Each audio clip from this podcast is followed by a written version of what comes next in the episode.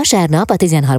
kerületben található Országos Múzeumi Restaurálási és Raktározási Központban tartják az idei első Ökozsibongó Femilit. A vonalban Kovács Magdi, az Ökozsibongó alapítója. Szia Magdi, szeretettel köszöntelek! Szervusz, üdvözlök mindenkit! Magdi, annak idején milyen céllal hívtad életre az Ökozsibongót? Hát az elsődleges célunk az pont a Covid-hoz köthető, mert ugye ott az emberek kis családosok, nagy családosok, egyedülállóak vagy párban élők beszorultak a lakásaikba. A szerencsésebbeknek volt kertjük, vagy max egy teraszuk, a, szere- a kevésbé szerencséseknek pedig ott volt a, a lakásuknak a, a fala, ami határvonalat húzott, és nekünk az volt a célunk, hogy ki a természetbe a fotelpasszivistákat kihoz, kihozzuk újra a lakásból. Ez nem volt egy kis mutatvány, mert a félelmek nagyon-nagyon fékezték az embereket, amikor mi ezt elkezdtük. Tehát itt 17 alkalommal végig szabadban rendeztük meg ezeket az eseményeket, azért, hogy ott élményt kapjanak az emberek, hogy újra felfedezzék a természet csodáit, úgyhogy ezért korábban a füvészkertbe kezdtük, aztán a Városligetbe, és most pedig itt a Szabolcs utcai, a volt Szabolcs utcai kórház területén egy csodás, csodás díszparkban, és egy nagyon szép épületben kaptunk a helyet. Mi lesz a most vasárnapi program? Ez egy nagyon izgalmas dolog, ugye felfedeztük azt, hogy nagyon sok kis családos, tehát kisgyerekkel, vagy kismamák, vagy nagypapák, nagymamák gyerekekkel jönnek az eseményünkre, és ezért is kapta a Family nevet egyébként ez a program, és itt most kívánunk segíteni azoknak, akik keresik a megoldásokat több kérdésben. Az egyik, hogy hogyan lehetnek egészségesebbek, és mit tehetnek az egészségükért a táplálkozásuk által, vagy egyáltalán mentálisan hogyan lehetnek jobban, illetve megmozdítjuk szintén egy kis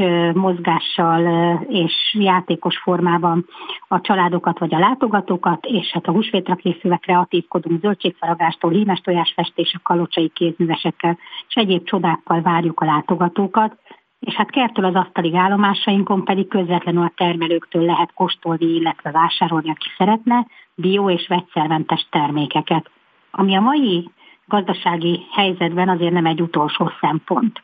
12 órától pedig workshopjaink vannak, ez most új dolog, tehát azok, akiket érdekel, hogy hogyan működhetnek jobban a hétköznapokban. Vékulcsár Ildikó például nőklapja újságírónője segít, vagy hogy miért jó, ha bió, amit fogyasztunk és eszünk.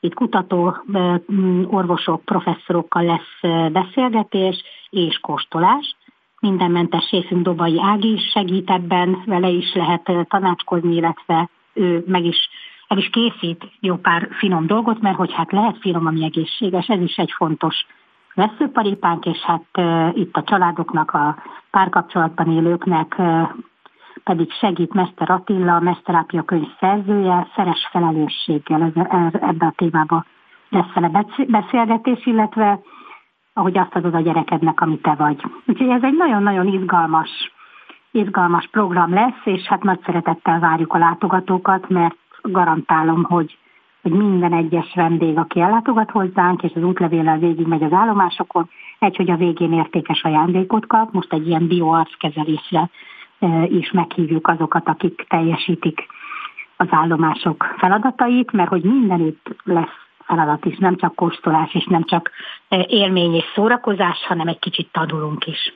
Ez lesz az idei első ökozsibongó. A helyszín marad a következő alkalommal is? Igen, most az a tervünk, hogy április 30-án lesz a következő a Holiday, ahol már a nyárra készülünk, és az élményt adó nyári programokat, nyári ízeket, a nyári bőrápolást, és mindent, ami a, a nyárhoz, a tudatossághoz köthető, azt szeretnénk odavarázsolni, mert azért azt megtapasztaltuk, hogy maga az ökozsibongó az a tudatos emberek, tudatos vásárlóknak az élményt adó piactere, és ez, erre büszkék is vagyunk, és mindezt szeretnénk is, hogy jó kedvel és élményekkel éljék meg a vendégek, a partnerek, igen. Legyen így, sok élményt kívánok vasárnapra az Ökozsibongon. Nagyon szépen köszönöm, hogy beszélgettünk. Köszönöm, és szeretettel várjuk a látogatókat.